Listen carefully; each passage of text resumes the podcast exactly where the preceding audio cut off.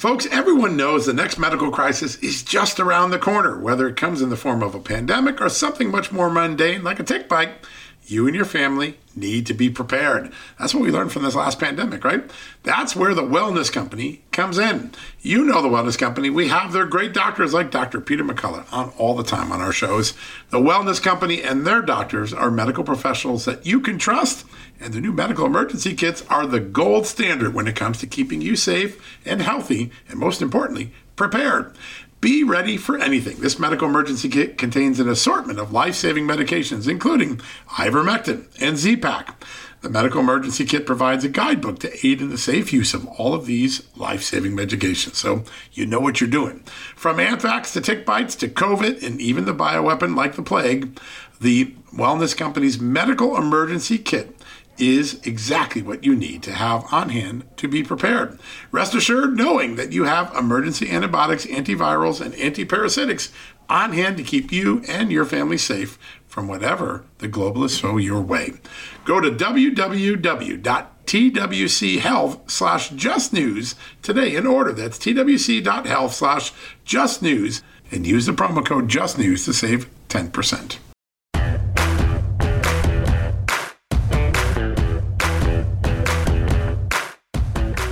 Hello, America, and welcome to a new edition of John Solomon Reports, the Monday edition, the podcast, of course, that comes from justthenews.com, where today we're going to have two amazing guests. Not one, but two. Up first will be Tom Fitton at Judicial Watch. We'll ask him to react to the Christopher Steele interview with ABC News that was published early this morning, in which Christopher Steele doubles and triples down on his dossier that has been discredited by every major intelligence and law enforcement agency that has looked at it. And then we're going to go out to Missouri and talk to my good friend, currently running for U.S. Senate, Eric Greitens, a former governor of Missouri, a former Navy SEAL, who last week went down to the border and went into Mexico and took a look at what illegal immigrants were doing to try to illegally enter the country. And what, what he found was they dumped their passports so that they'd have no identity papers when they came in claiming asylum or claiming need to be in the country. And in that scenario, he went and picked up some of the passports of people who dumped them on the sidewalk, dumped them on the ground. They were from the Middle East, from Iran, from all sorts of other places, raising the question are we really vetting and do we even know who the Biden administration has allowed to enter this country illegally with the assistance and the blessing of the United States government? We're going to cover both of those things. Now, I know you've heard enough about the Steele dossier, right? You don't want to talk about it again, but Christopher Steele is forcing us to do that, have that conversation one more time. That's right, because overnight, early this morning, ABC News released a interview they've done with Christopher Steele in which he argues that the dossier, the work he did was professional, that it was okay, that he stands by it even though the FBI, Robert Mueller's investigation, John Durham's investigation, the intelligence community, a British judge have all found it to be deeply flawed and uncorroborated. Let's listen to what Christopher Steele had to say about the document we now know as the Steele dossier. So you stand by the dossier? I stand by the work we did, the sources that we had, and the professionalism which we applied to it. All right, so it's professional. He stands by the work. Well, let's go through what we now know to be the truth about the dossier. And let's start with the FBI, the agency that he approached.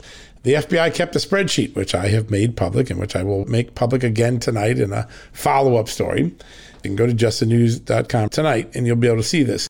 The spreadsheet evaluated every sentence of the dossier, which is a series of about 16, 17 memos and uh, gauged it for truthfulness, corroboration, verification.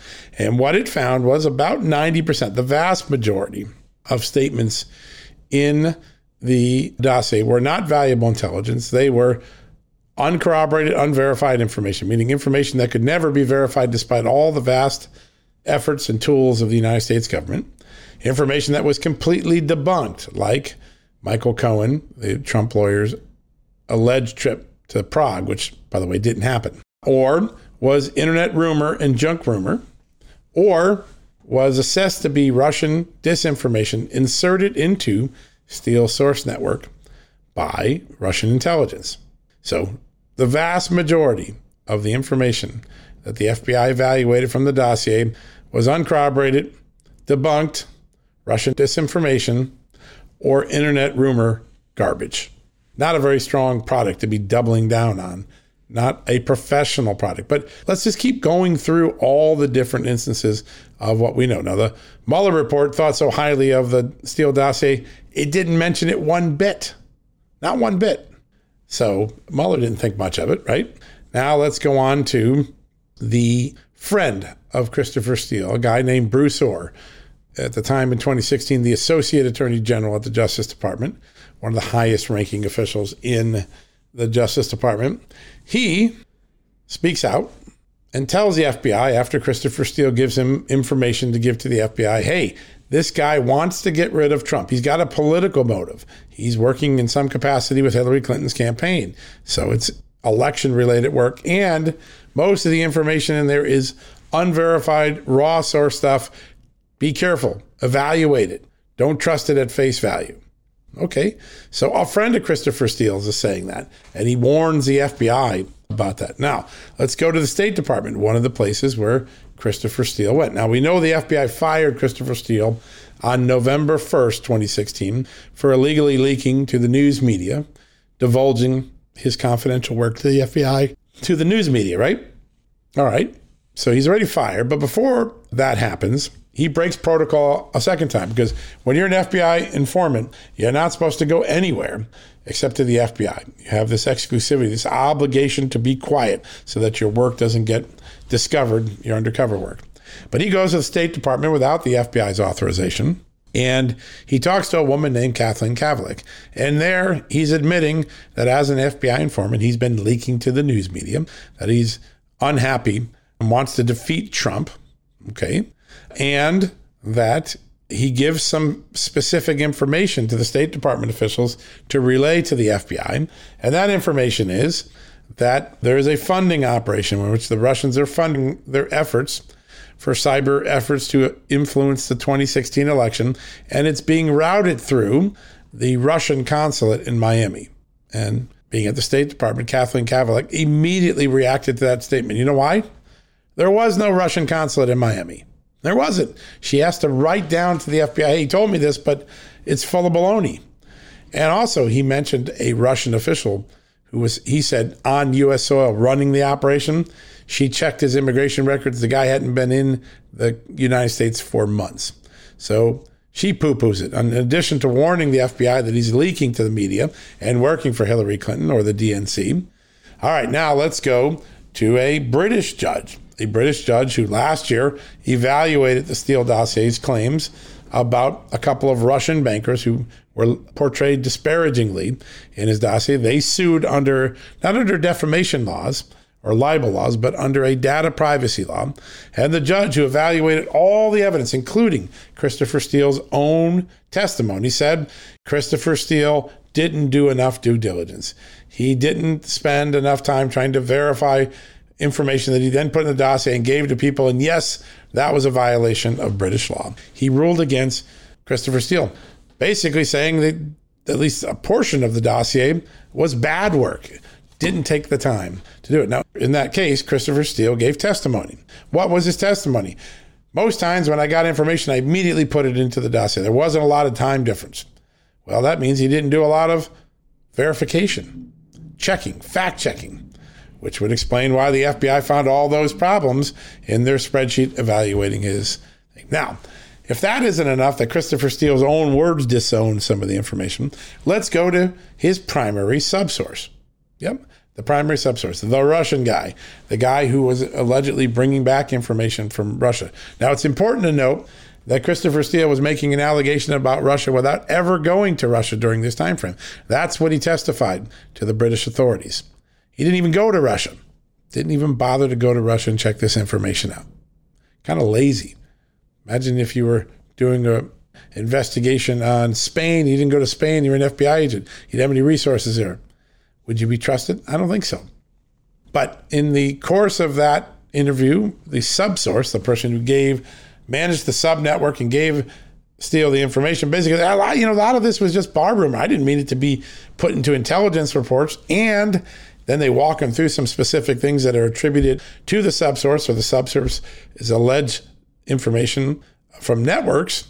And he said, I didn't say that. I don't know where that came from. That's not what I said. That's not accurate. Oh, that was bar talk.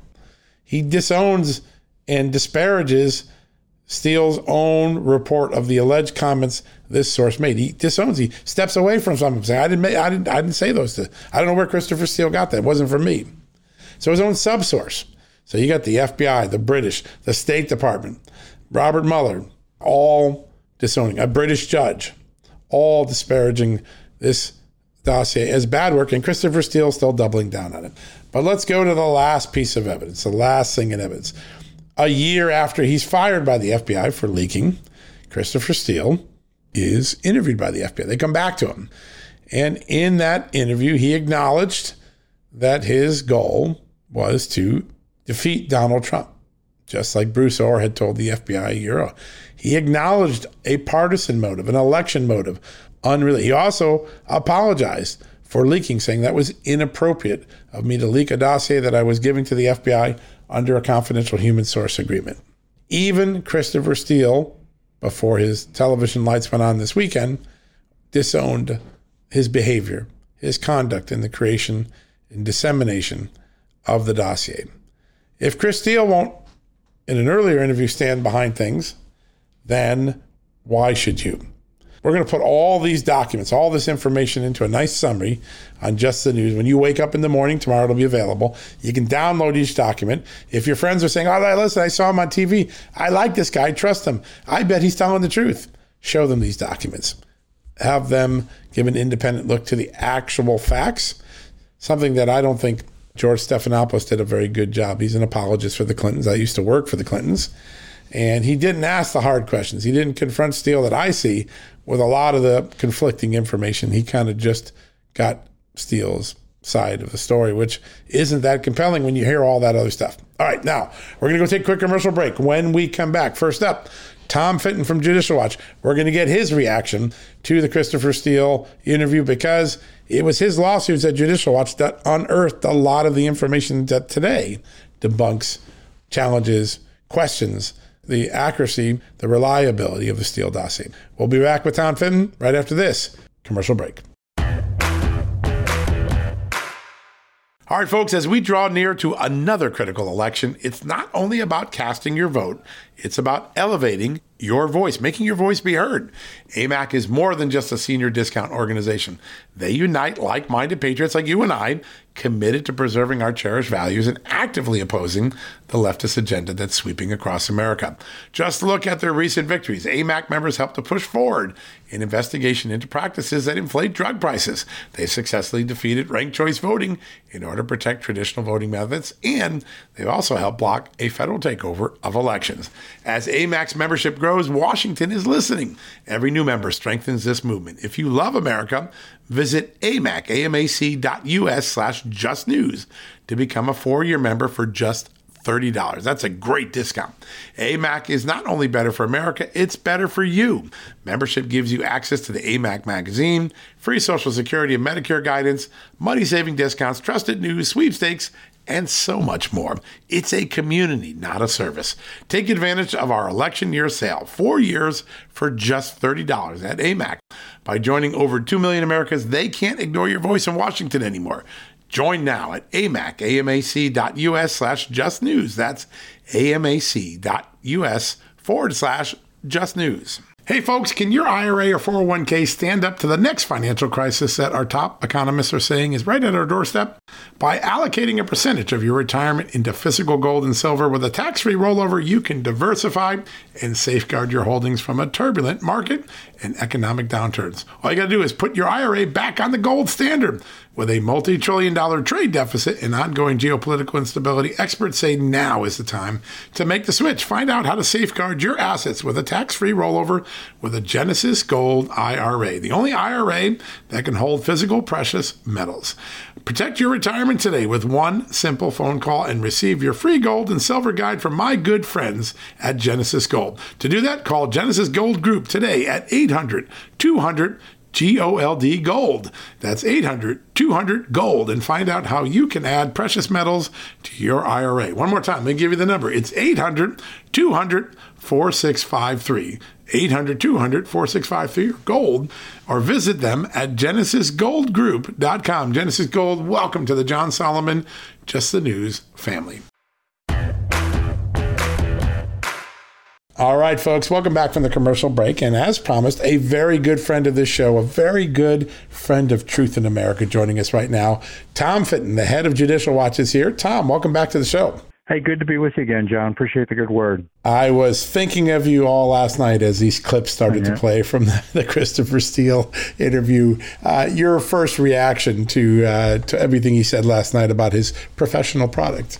Well, I was disappointed that ABC and Hulu gave him, you know, more time to spread this disinformation, and uh, you know, he's been, uh, in my view, thoroughly debunked uh, by official and unofficial investigation. Documents you've uncovered, we've uncovered, the IG has uncovered, and you know, I'd like to know why. And maybe he already has been, but he should be before grand juries here in the United States, given the uh, uh, the misuse and abuse in collusion with the FBI and and the and the crimes, in my view, that he committed against President Trump. Yeah, yeah that's, uh, there's no doubt that he gave a notoriously bogus document to the FBI. Why do you think he surfaces now, a month after Sussmann is indicted uh, for giving information to the FBI that also turned out to be bogus? Any idea? Could you ascertain from watching it what the motivation was for him to speak? I don't, although I think you kind of point to in, the general direction as to what's happening here is that uh, they see more bad news coming from the Durham investigation, whether it be through prosecutions or a report finally. Uh, but we'll see. You know, but I, I think one thing we should all think about is Steele is only part of the problem. The more significant, but you know, there are always going to be operatives trying to shop yeah, garbage. That's true. You know, but they were never able really to get federal law enforcement to pursue the garbage. And in this case, they were. And when you look at Steele, you have to remember he not only worked for Hillary Clinton and the DNC, but at the same time, he was working for the FBI. So in many ways, it was a joint operation. We uncovered that of the 11 times, the 13 times he met before he was fired with the FBI in 2016, 11 of those times he was paid. Yeah. And then even after they realized that he was leaking, he was an operative of the Clinton campaign. Of course, they already knew that. Right. They were still giving him inside information, including confirming to him and therefore the Clinton campaign that the FBI was investigating Trump. And of course, was leaked out almost immediately. Yeah, no, it's it's amazing. It, it, the symbiosis between media, political operatives with the FBI was an accordion going back and forth the information, and that's what created the bogus story. Perhaps the most significant documents to come out, the first ones that really shook the ground beneath the Steele dossier, was your work unmasking the Bruce Ohr emails, the Bruce Ohr FBI 302s. Bruce Ohr is one of those intermediaries that walks this dossier into the top of the FBI and he himself had really serious reservations about the document, didn't he? Uh, he did, but it didn't stop him. Yeah, uh, funny thing, promoting it. Yeah, you know, and and acting as an intermediary for the FBI, who relied on Steele because they were nervous because the dossier wasn't panning out. So what did? But they of course had fired Steele. So what did they try to do? They tried to use Ohr to run again Christopher Steele. And so, despite them knowing in November 2016 earlier that what Steele was selling was garbage, they were so desperate to get Trump that they continued into the Trump administration to use Bruce Ohr to try to draw whatever additional information Steele had out in an effort to get Trump.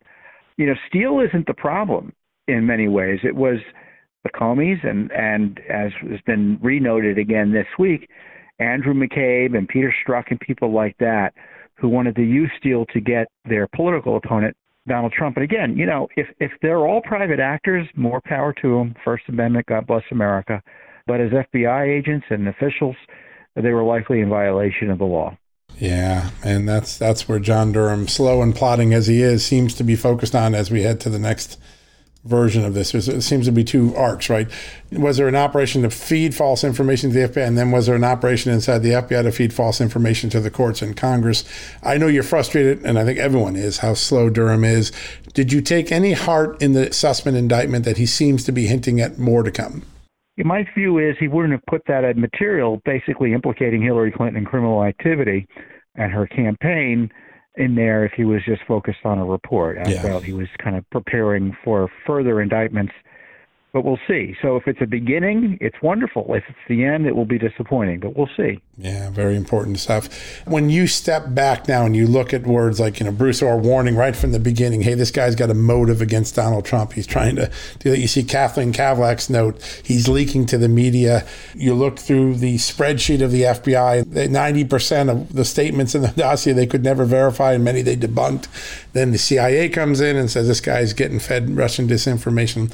How did this continue to get two, two and a half years of air, not only in the news media, but also inside official agencies like the State Department, the FBI, the Justice Department, the Special Counsel's Office? Well, because you're assuming that the, oh, I don't say you're assuming, but if you're presuming that there's a law enforcement purpose to what they're doing, that makes no sense. But yeah. there's a political purpose that makes perfect sense. And what happened it. was, remember, Sessions was frozen out of the investigation early on and the Justice Department was frozen from doing anything other than going after Trump. Right. And we know, and this is what has been frustrating about Durham, you know, Mueller knew what he had within almost immediately upon entering. I mean, it took a few months to kind of put some loose ends together, but his cases were over by the end of the year. Indeed, by February of the next year, 2018, I believe, they admitted there was no there there, no American knowingly colluded with the Russians. Yeah. So that part of the case was over. There was obviously no obstruction of justice, either specifically, you know, technically or arguably, in the sense that uh, Trump had every right in the world as president to fire James Comey. So uh, they just kept on going along to see what might happen. And then the one good thing Barr did was he came in, saw what was going on, and shut Mueller down. Yeah. So the best thing that Trump did, two great things. He fired Comey, and unfortunately for Sessions, who just refused to do anything, he had to fire Sessions to kind of break this logjam and stop this corruption. And Barr came in and shut it down. Yeah. So uh, that's that's what happened, and it would have been going through the campaign. I'm convinced the reelection campaign if Barr hadn't shown up to, to stop this abuse. Yeah, and also I think your early work, those 2019 lawsuits are so important. You, I look back now and write something tomorrow on this. I look back how important Judicial Watch's work was getting those early documents and realizing for the first time, wow, this really was a political dirty trick. Is there any documents that you still would like to see? Are you suing? What, what pieces of history in the Steele dossier or the FBI Russia probe would you still like to see exposed? Well, you know more probably better than I do what we need. Uh, yeah. But you know, we were just in court a few weeks ago. They're you still were? hiding the infamous or portions of the infamous electronic communication, which is the memo Peter Strzok wrote to himself, authorizing himself right. to initiate an unprecedented counterintelligence counterintelligence yep. bypasses his boss into the presidential campaign. Yeah. It's incredible. Yeah, it is. And but you know, who were his sources? What other governments were involved in these shenanigans? They're hiding from us. So there's still a lot of cover up going on. And, you know, I don't expect to get much justice here from the Justice Department. We'll see if the courts finally get something to be dislodged here. And of course, you know, whatever Durham does, there'll be some educational value right. uh, in in getting some more information out through whatever public disclosures he's ultimately able to make. And certainly, even indictments can be very educational, as we saw with Sussmann's indictment that implicated, as I said, the Clinton campaign and the Democratic National Committee in defrauding the government. Yeah, such an important thing. Well, one thing we can rest assured, you won't stop until you get the information the American public uh, deserves, right. and you've you've been uh, just remarkable that way, Tom. Thanks so much. I want to get your reaction because no one has, I think, cracked this case more wide open than you guys at Judicial Watch. So, bravo. Thank you, John. Good work as well. Thank you, sir. We'll talk to you soon. All right, folks, we're going to take a quick commercial break. When we come back, we've got more remarkable guests just ahead. Folks, we're sponsored today by Donors Trust, the tax friendly way to preserve your charitable giving. In times of crisis, those with a giving spirit and a desire to build up civil society find ways to be helpful. And that's when it's good to have a charitable resource ready to deploy when they're needed most. Donors Trust offers donor advised funds or giving accounts. You can use these funds as your own charitable investment account and manage your charitable giving in a way that's smart, tax advantaged, aligned with your values, and private. Donors Trust clients are using their funds to support charities helping their local communities while also using their giving account to simultaneously support think tanks and liberty minded organizations that believe our constitutional rights shouldn't get lost in a time of emergency. Now is the time to take a closer look at Donors Trust and join their community of liberty minded donors by opening a donor advised fund. Go to donorstrust.org slash justnews for the ultimate survival guide to charitable giving and learn how a donor advised fund can preserve your ability to give to the charities you love. That's donorstrust.org slash just news. Hey folks, if you're a homeowner and you're like me, you want to protect your home, right? But when's the last time you checked on the title to your home? If you never have, listen to this. A new report on homeowners shows we all now have $16 trillion in equity. That's an all time high in America. That's why you need protection from a scam the FBI calls house stealing. That's when the equity in all of our homes is the target, sadly, of scammers. If nobody's watching the title to your home, these scammers can transfer your title to their name, take out loans, and your equity could be gone. Poof, gone. You have to protect your equity from this despicable crime right now with triple lock protection from my good friends at HomeTitleLock.com. The first step is to check on your home's title to see if it's still in your name. Sign up with your address at HomeTitleLock.com and be sure to use the promo code JUSTNEWS. They're going to send you a complete title scan of your home's title and your first 30 days of triple lock home title protection. That's legendary protection, by the way. It's free. HomeTitleLock.com. Use the promo code JUSTNEWS. One more time, go to HomeTitleLock.com today and protect your most important asset, the equity in your home. All right, folks, welcome back from the commercial break. And as promised, a very special friend, a guy I've really gotten to know over the last couple years, uh, a Navy SEAL, the former governor of Missouri, a true American hero, and now the Senate candidate in Missouri for U.S. Senate nomination next year. Joining me is a familiar name, Eric Greitens. Eric, welcome back to the show. John, thank you so much for having me back. It is an honor to be back with you and the whole whole team at Just the News, sir. Thank you so much. Well, every time I uh, have you back on, you go up in the poll numbers before you come on. There's something great going on. I, I just saw the poll that Sophie Mann wrote, and yeah, you're, up two to one on any other Republican in the race. That's that's an impressive accomplishment this early into the race. Uh, how are things in Missouri going for you? Thank you. We are dominating this race. Uh, I'm in the race for the U.S. Senate in Missouri. And the reason why we're dominating is because I'm the America First candidate in this race. Yeah. I think people recognize right now that the country is in crisis. They watch what Joe Biden is doing. They watch him debasing the currency, the violence in the inner cities, the disaster in Afghanistan, the crisis at the southern border, and they recognize that we need to have fighters. We need to have leaders who are willing to step forward. And you know, the people of Missouri know me as as a Navy SEAL. They know me as a guy who helped uh, my fellow returning veterans when they came home wounded and Right. disabled from Afghanistan and Iraq. And they know me as somebody who fought for them against the regime media, against the leftists, and against also, you know, the, the Republican establishment, part of which uh, was corrupt and needed to be fought.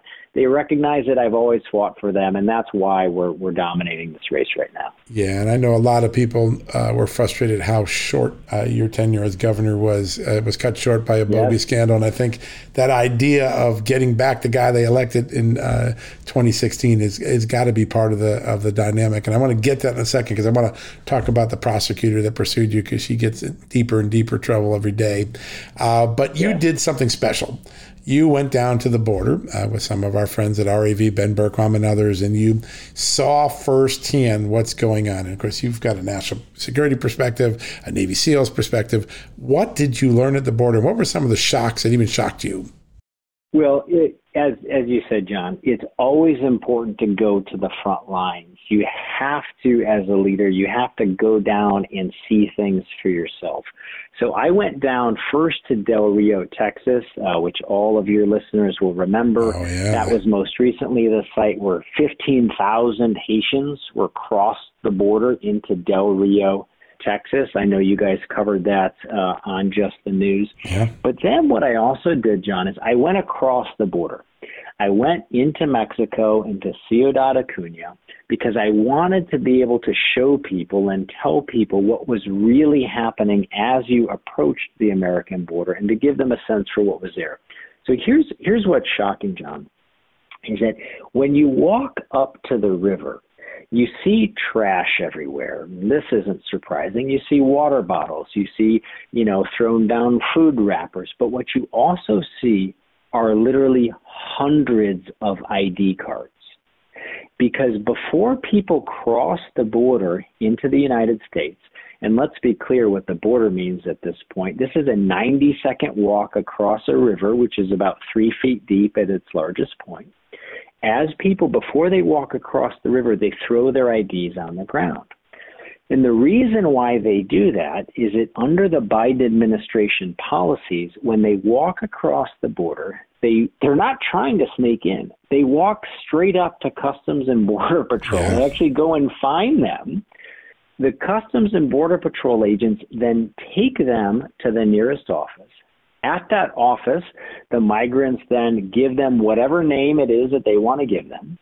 That name is written down on a piece of paper. They are told to report to court in 90 days, and then they're released into the United States of America.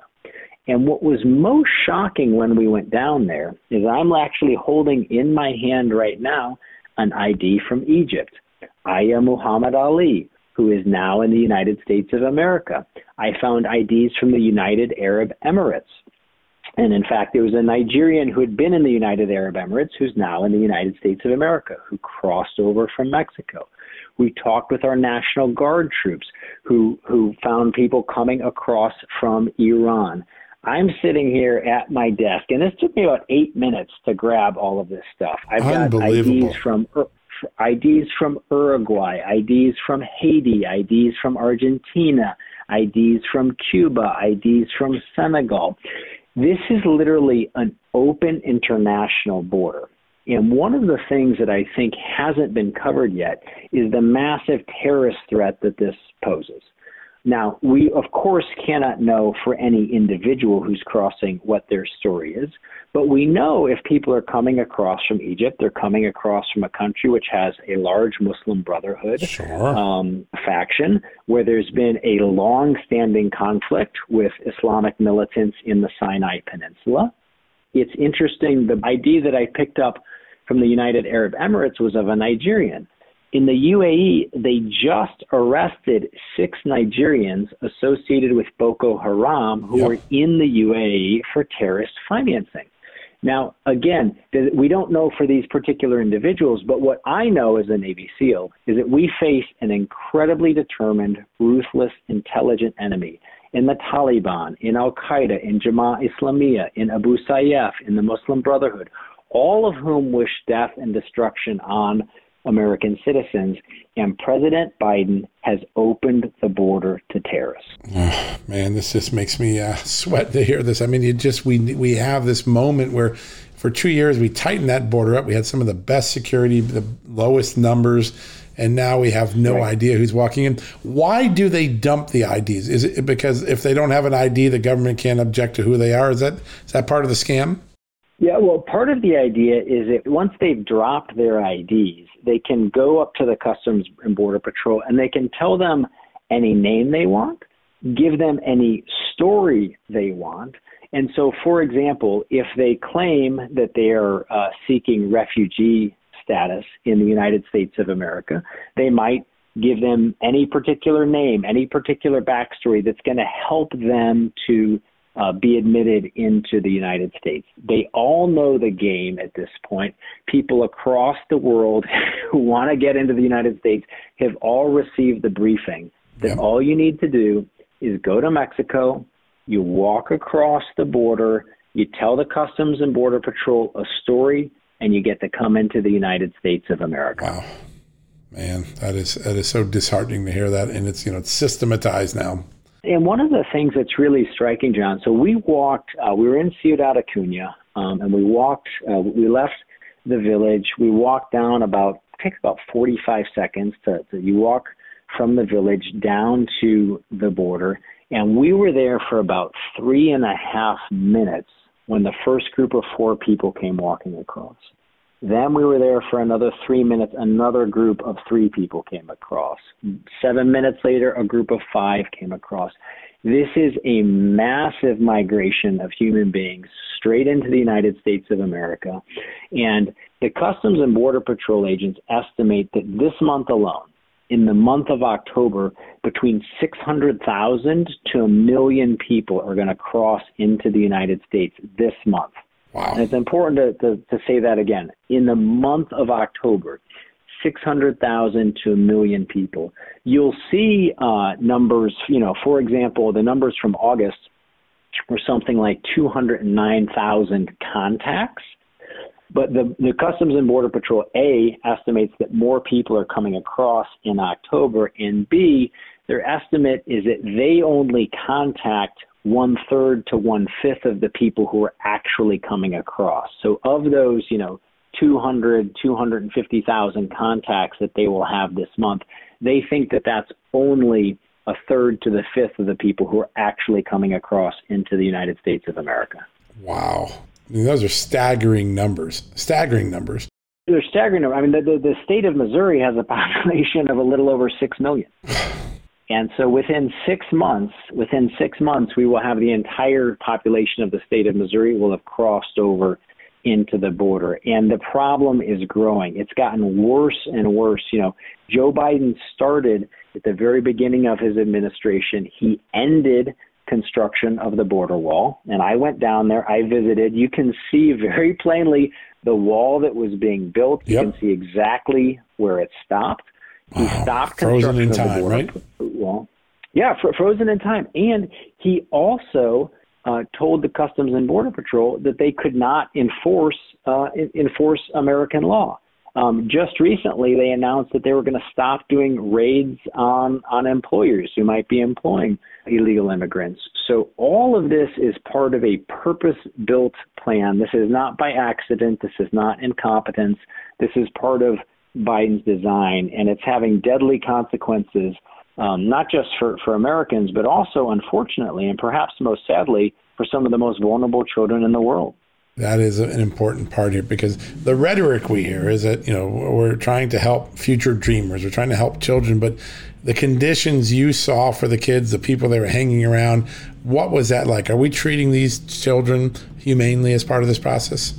Yeah, one of the things that is so sad, John, is that is that Joe Biden and the Mexican drug gangs and cartels that he has empowered are now the largest child traffickers and human traffickers in the world. Uh, we met with one Customs and Border Patrol agent who told us he met a kid who was sold 17 times. So um, the, the people understand that if they walk across the border and they present themselves as a family, that they're almost guaranteed entry into the United States of America. Well, what that does, of course, is it creates an incentive for people to cross with kids. What that means is that unfortunately there is now a market for children who are being sold, who are being used and abused. And what happens is that they will cross the border with individuals posing as a family. Once they get across the border, someone from one of the cartels will take the kid, send them back, or sell them back across the border, and they're used again. We heard some really horrific stories about some of the abuse that these kids receive.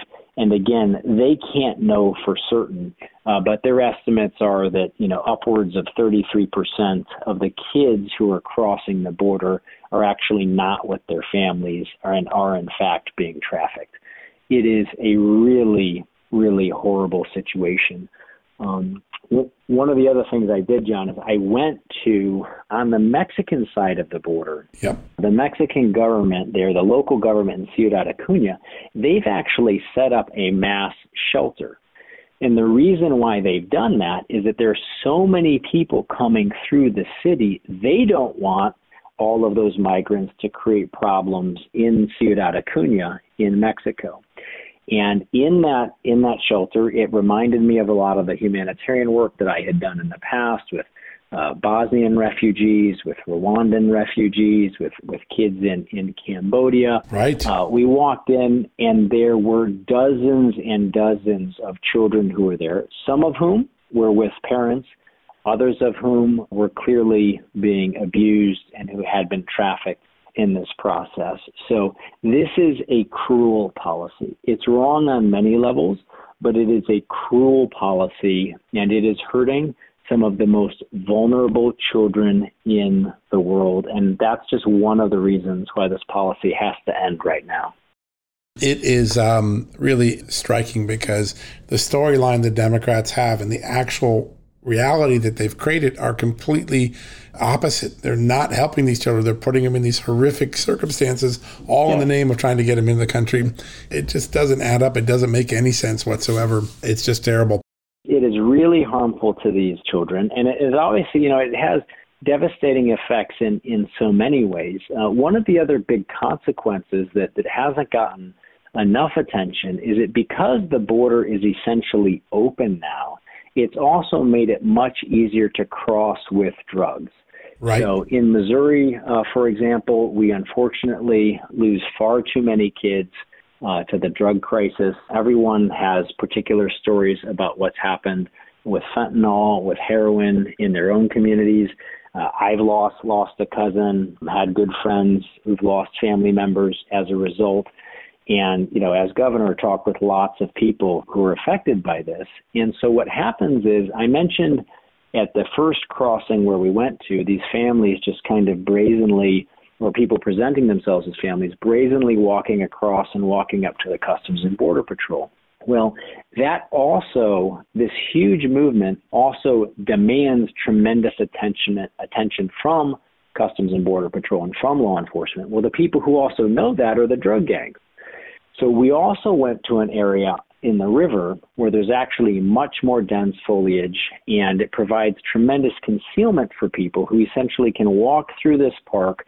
They walk through uh, what, what amounts to some very dense concealment, walk up to a part of the river, which again is very shallow, but is very hard to observe they have great communications with people on the other side of the border, actually using satellite encrypted communication. They make sure that the other side of the border is clear of law enforcement, and they're moving tens of millions of dollars in drugs across the border into the United States of America, where they come in to affect communities all over the country. Just amazing. It's such an important thing that we need to focus on.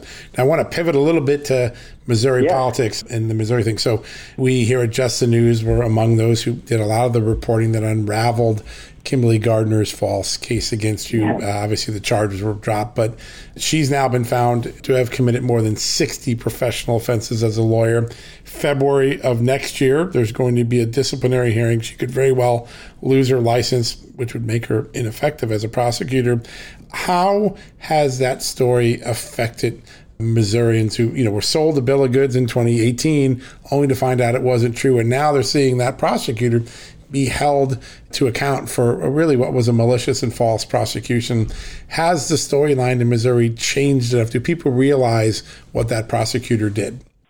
Well, people are learning about it. The story has certainly penetrated more in Missouri than it has around the country. But yes, people recognize now that I was attacked because I stood up for our police officers. Uh, we defeated Antifa and Black Lives Matter when they came to the state of Missouri. Right. We protected everyone's constitutional rights. Uh, we had the backs of our police officers. And after that, I was targeted by a George Soros funded prosecutor. And if you ask people in Missouri, they they know that something was wrong. They may not know that that George Soros funded prosecutor's lead investigator has been charged with seven felonies for perjury and evidence tampering for creating a false case against me.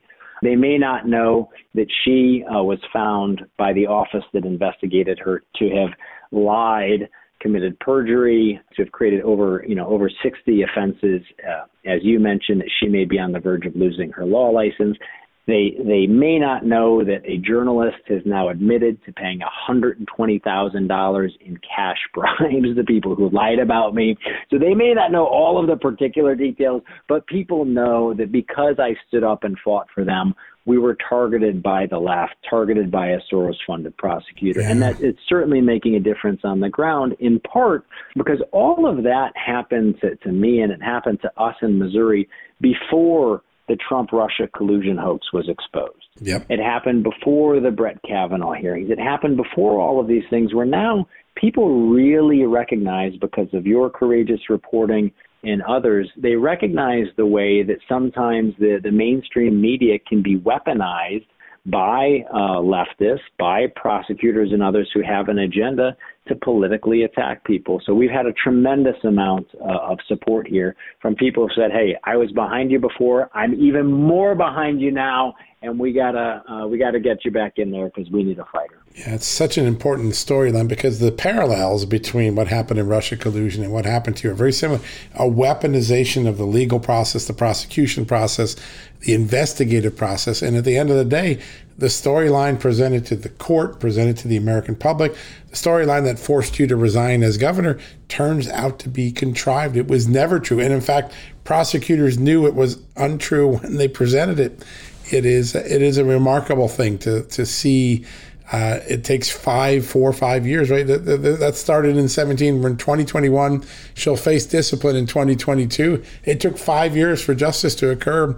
It's uh, something we've got to speed up and also prevent from happening. Really, really remarkable. How is the race on the ground going? It's uh, obviously you and Eric Schmitt are probably the two front runners. You're two to one against him, so he's not much of a front runner. You're you're firmly in the seat. As you go around the, uh, the state of Missouri, what is the mood of the electorate and how is the Biden agenda playing in everyday Missourians? Well, you know, a, couple couple of thoughts on that. Uh, yes, we're dominating the race. One of the reasons why we're dominating the race is that people recognize that I have always had the backs of and supported our law enforcement officers. So Missouri is a state of, of only 6 million people, but we have two of the most violent 10 cities in the country in St. Louis and in Kansas City. We've seen over the course of the past year the way that the murder rate has skyrocketed. That yep. has happened also here in the state of Missouri. 30% increase in homicides, which is the largest increase uh, ever recorded. I think the largest previous might have been in the late 1960s, about a 12% increase in homicides. So this is really staggering.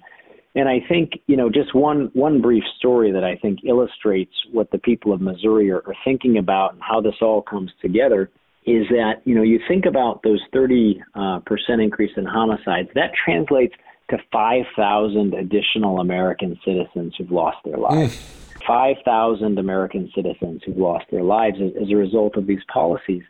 And you know, just one one quick story. It, last summer, um, I was actually I was on uh, Tucker Carlson's show. He was asking me about how, as governor, we defeated Antifa and how we defeated uh, Black Lives Matter when they came to Missouri. I told him the story. Uh, later that night, I went out with a buddy, and we were uh, having uh, having dinner at a restaurant outside near one of the nicest corners in the city of St. Louis. It's near uh, the Powell Symphony Hall. It's near the Opera House, near St. Louis University. This big, beautiful church. It was the summer. It was still still light outside.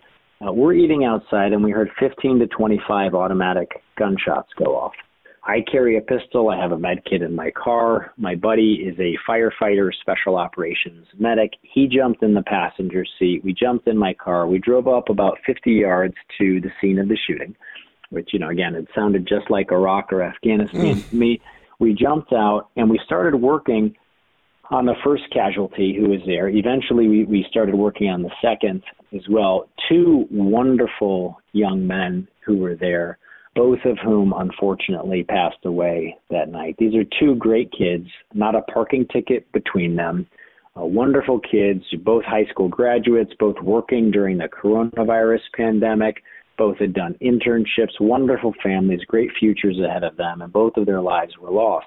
I went and I met with both of the families because you know they wanted to to hear what you know their their son's final moments were like. And just just a, a quick story that paints the difference between the common sense and the courage of, of average people and the, the politicized cruelty uh, on the other side. So one of the young men who died was named Ari Bagsby. His brother Jason, uh, who I met with, decided he said, "You know what? I don't want this to happen to anybody else."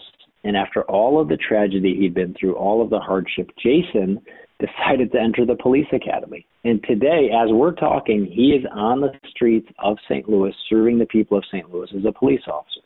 That's the kind of courage and, and common sense and support for the police that, that exists on the ground.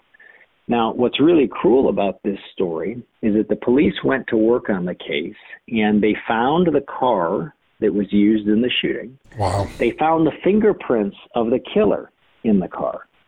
They found the killer. They brought him in and he gave a videotaped confession.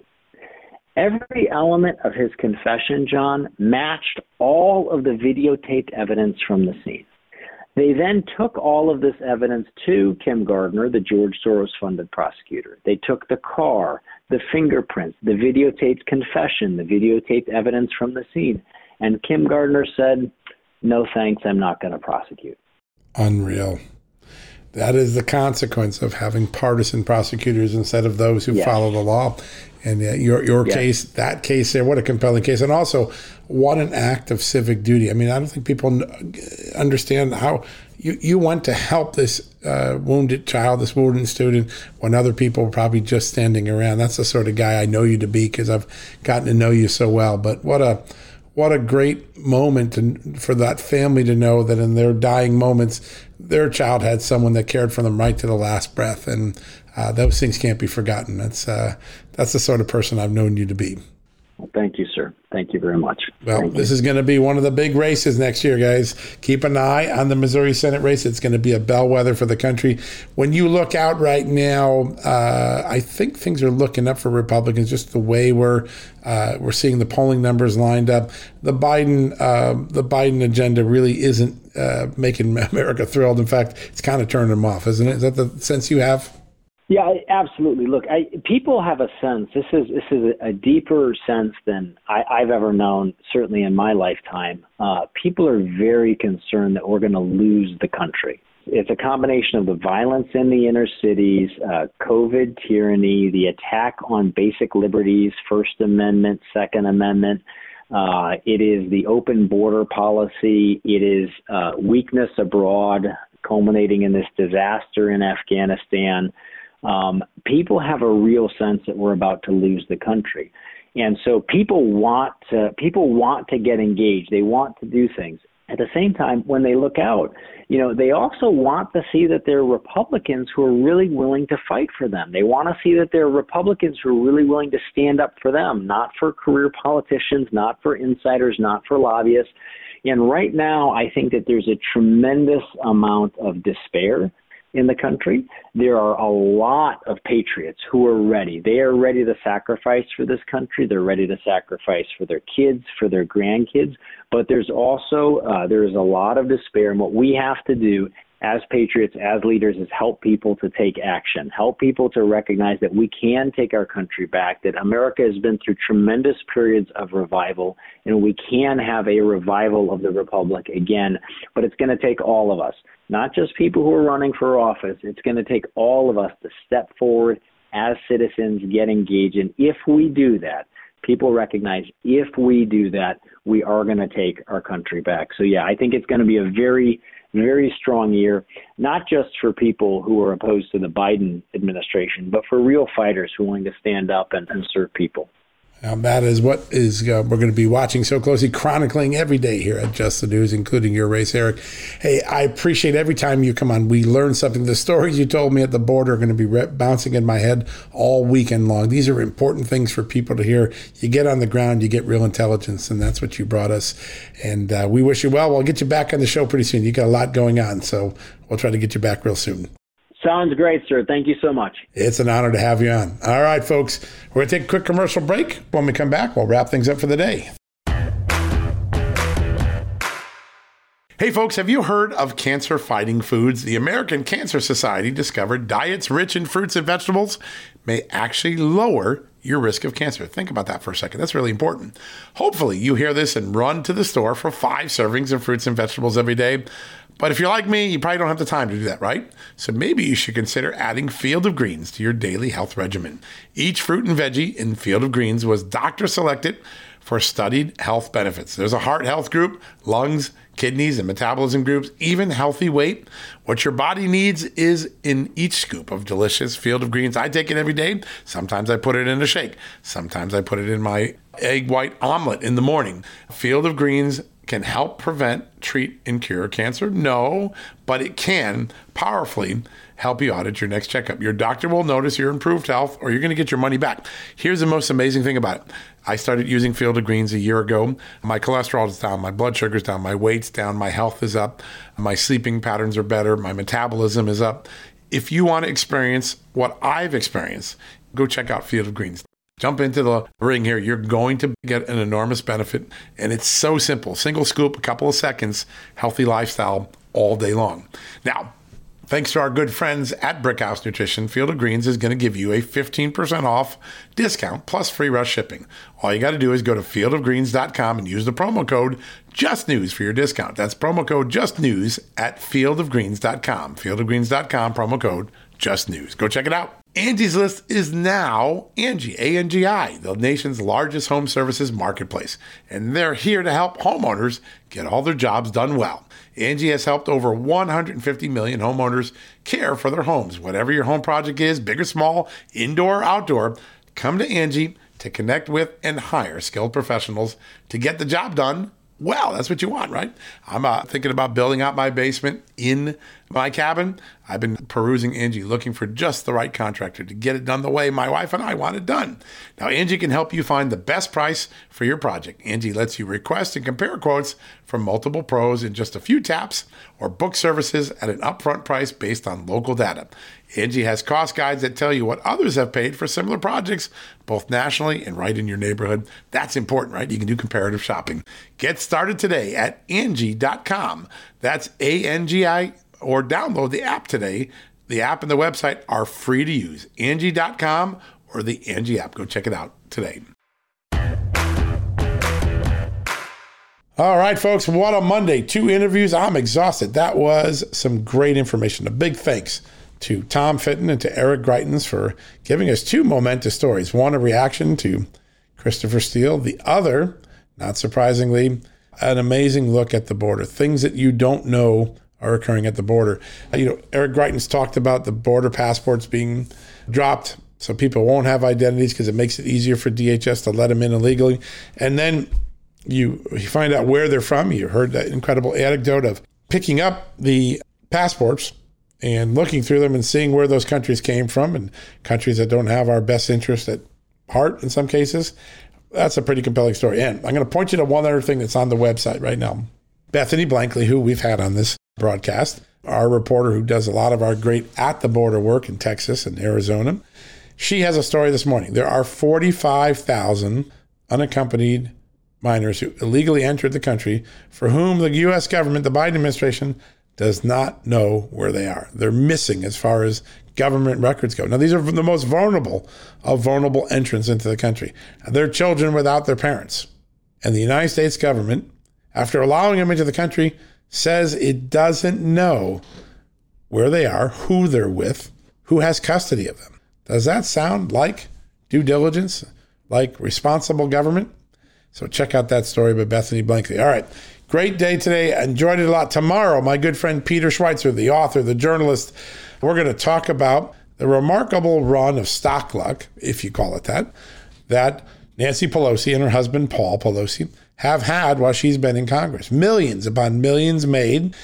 He first exposed this in 2011. The issue is still there a decade later, even though Congress in the interim passed a thing called the Stock Act to create greater transparency and to ward off efforts at insider trading by members of Congress. The concerns are still there. And Peter Schweizer is going to bring us up to date tomorrow. You don't want to miss that. My good friend, the great author, the great journalist, Peter Schweizer, joining us tomorrow. All right, folks, until then, may God bless you. May God bless this extraordinary country, the United States, as He always has. You've been listening to the John Solomon Reports podcast from justthenews.com. Hey, folks, have you heard of cancer fighting foods? The American Cancer Society discovered diets rich in fruits and vegetables may actually lower your risk of cancer. Think about that for a second. That's really important. Hopefully, you hear this and run to the store for five servings of fruits and vegetables every day. But if you're like me, you probably don't have the time to do that, right? So maybe you should consider adding Field of Greens to your daily health regimen. Each fruit and veggie in Field of Greens was doctor selected for studied health benefits. There's a heart health group, lungs, kidneys, and metabolism groups, even healthy weight. What your body needs is in each scoop of delicious field of greens. I take it every day. Sometimes I put it in a shake. Sometimes I put it in my egg white omelet in the morning. Field of greens can help prevent, treat, and cure cancer? No, but it can powerfully help you at your next checkup. Your doctor will notice your improved health or you're going to get your money back. Here's the most amazing thing about it. I started using Field of Greens a year ago. My cholesterol is down, my blood sugar's down, my weight's down, my health is up, my sleeping patterns are better, my metabolism is up. If you want to experience what I've experienced, go check out Field of Greens. Jump into the ring here. You're going to get an enormous benefit. And it's so simple single scoop, a couple of seconds, healthy lifestyle all day long. Now, Thanks to our good friends at Brickhouse Nutrition, Field of Greens is going to give you a 15% off discount plus free rush shipping. All you got to do is go to fieldofgreens.com and use the promo code JUSTNEWS for your discount. That's promo code JUSTNEWS at fieldofgreens.com. Fieldofgreens.com, promo code JUSTNEWS. Go check it out. Folks, if you owe back taxes, fair warning, you're not going to like this. The IRS is mailing millions of pay up letters. Millions, I say. Then it's up to the 20,000 new IRS enforcement agents to find you. Why the IRS targets you and not millionaires? Well, because millionaires have tax lawyers. You don't, you'll pay up, plus interest and penalties. You need Tax Network USA, and you need them now. Tax Network USA has brilliant war room strategies to solve your IRS problems quickly and in your favor, like a preferred direct line to the IRS. They know which agents to deal with and who to avoid. It's not all bad news for you because Tax Network USA learned of a special limited time IRS offer. They're willing to waive $1 billion in penalties if you qualify. So schedule your free confidential consultation to see if you qualify for this limited time IRS penalty canceling offer. To do so, call 1 800 245 6000. That's 1 800 245 6000 or visit tnusa.com slash just news. That's tnusa.com slash just news.